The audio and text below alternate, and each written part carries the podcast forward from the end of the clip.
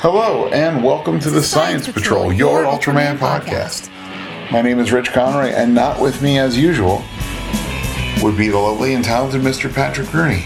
I figured I was just going to drop a really quick end of the year media wrap up, a home media wrap up episode on you guys uh, to make sure that you know there's content uh, when, when there's supposed to be content. So I just wanted to talk about the releases that we got this year, uh, the cornucopia, the veritable cornucopia of stuff we're getting from Mill Creek. and uh, let's talk about Mill Creek for a minute, real quick. I first became aware of Mill Creek sometime in the early 2000s. Uh, DVD was basically in its infancy, and people were super hungry for content. They were, you know, replacing some of their VHS and just buying stuff like crazy. Um, one of the ways to get a lot of content was from bargain basement and bargain bin companies uh, like Front Row Entertainment, Digiview, Alpha Video, and of course the aforementioned Mill Creek. Uh, these companies were pumping out product as fast as they humanly could, it seemed like. Uh, there were massive bins of this stuff in drugstores, Walmarts, every place you could think of had like a bargain DVD section. Uh, Walmart had a giant. If it was comic books, it would be called the spinner rack, but it was just a four-sided rack with uh, mainly Digiview stuff, if I remember correctly. But Dollar Tree carried them. Um, everybody had them. It was crazy, um, and it was old-timey cartoons, public domain films, old movie serials, uh, old television shows, and Night of the Living Dead. Uh, for some reason, uh, they also. Uh, I mean, you know, it was out of it was uh, in public domain at that point. Uh, so these companies churned out massive amounts of discs, and I think every one of them put out Night of the Living Dead at one time or another. Uh, it's a good seller, you know, well-known title, and for some reason they also put out Hugh Grant's Lady and the Highwayman as well. I guess getting a little slice of that Notting Hill money, I suppose. Now, Mill Creek started in Minnesota in 2002 and is primarily known for some time for their movie packs, you know, like the 50 horror classics or 50 westerns or whatever. And in these sets, you'd get stuff that ranged from good to decent to awful in prints that frequently ran the same quality gamut. So, you know, you'd get public domain films a lot, um, but they also produced a lot of their own documentary material. Mill Creek did. That was nice. Um, as years went on, they began to make better and better product. I first noticed that when I picked up the uh, Ronald Howard starring Sherlock Holmes um, TV series from England, and it was a five disc package and a nice snapper case. Or not, not a snapper case, like an Amaray case, an actual black plastic case with the flippy pages in it and it was the whole, run. It looked fantastic. uh, then I got the couple of the Robin Hood releases. Um, the uh, not have gun will travel. Uh, Wanted Dead or Alive with uh, Steve McQueen. At that point, they had switched to the same size case, but instead of pages, it was a little compartment that held discs and uh, little paper sleeves, which was uh, irritating to say the least. Uh, now, lately, uh, they have been bringing catalog titles to Blu ray, things that major studios would have let stay out of print or fall by the wayside or not release at all. Um, this year, they've been especially knocking it out of the park with Andy Sidaris films and uh, their retro VHS slipcover editions. I don't know if you've seen those, if that's what you're into, but uh, they're they're really doing a fantastic job. They're operating in a very niche market, and as the host of a fairly niche podcast, I can appreciate that.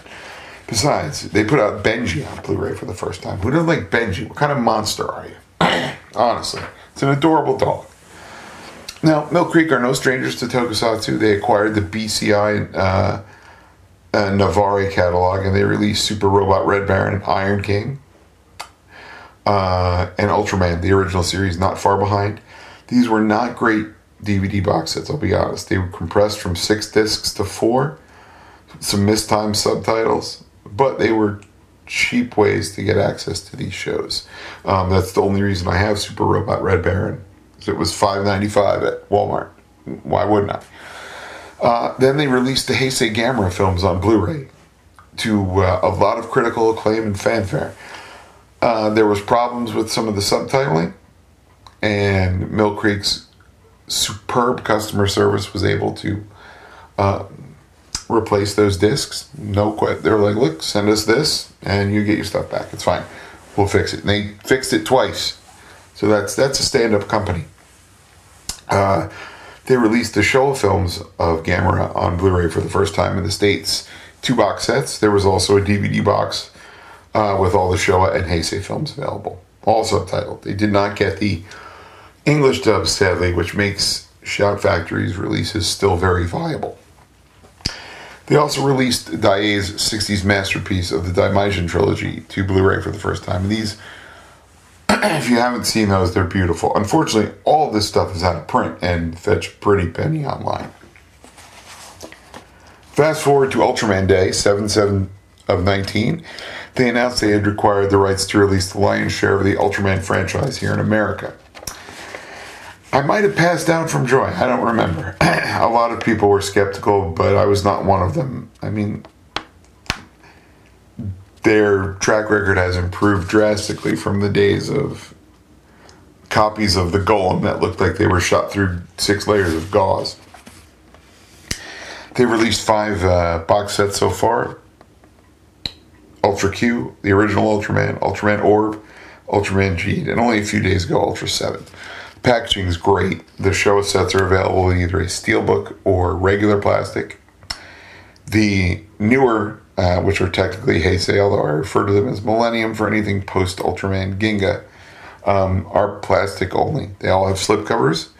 The Showa non steel releases form a collective spine picture, which is actually making me rethink the whole steelbook purchase a little bit.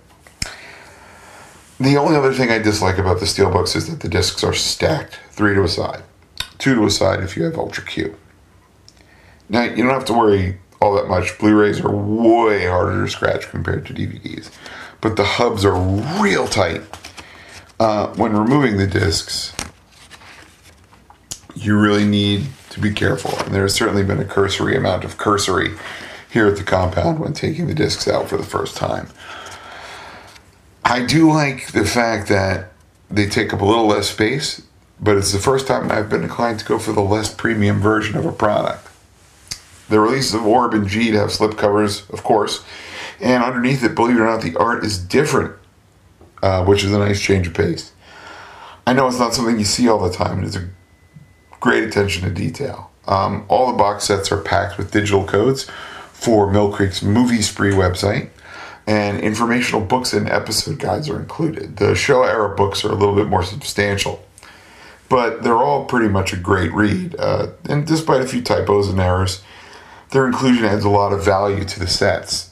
Uh, the Geed and Orb movies are also available in Walmart exclusive singles for some crazy reason. Um, if you want to have those separately, if, and you're crazy, um, anything to get the show watched by more people is fine by me. Uh, but I don't consider them essential since if you're buying the series box, you're getting the movie. The video quality on these releases is superb. Superb.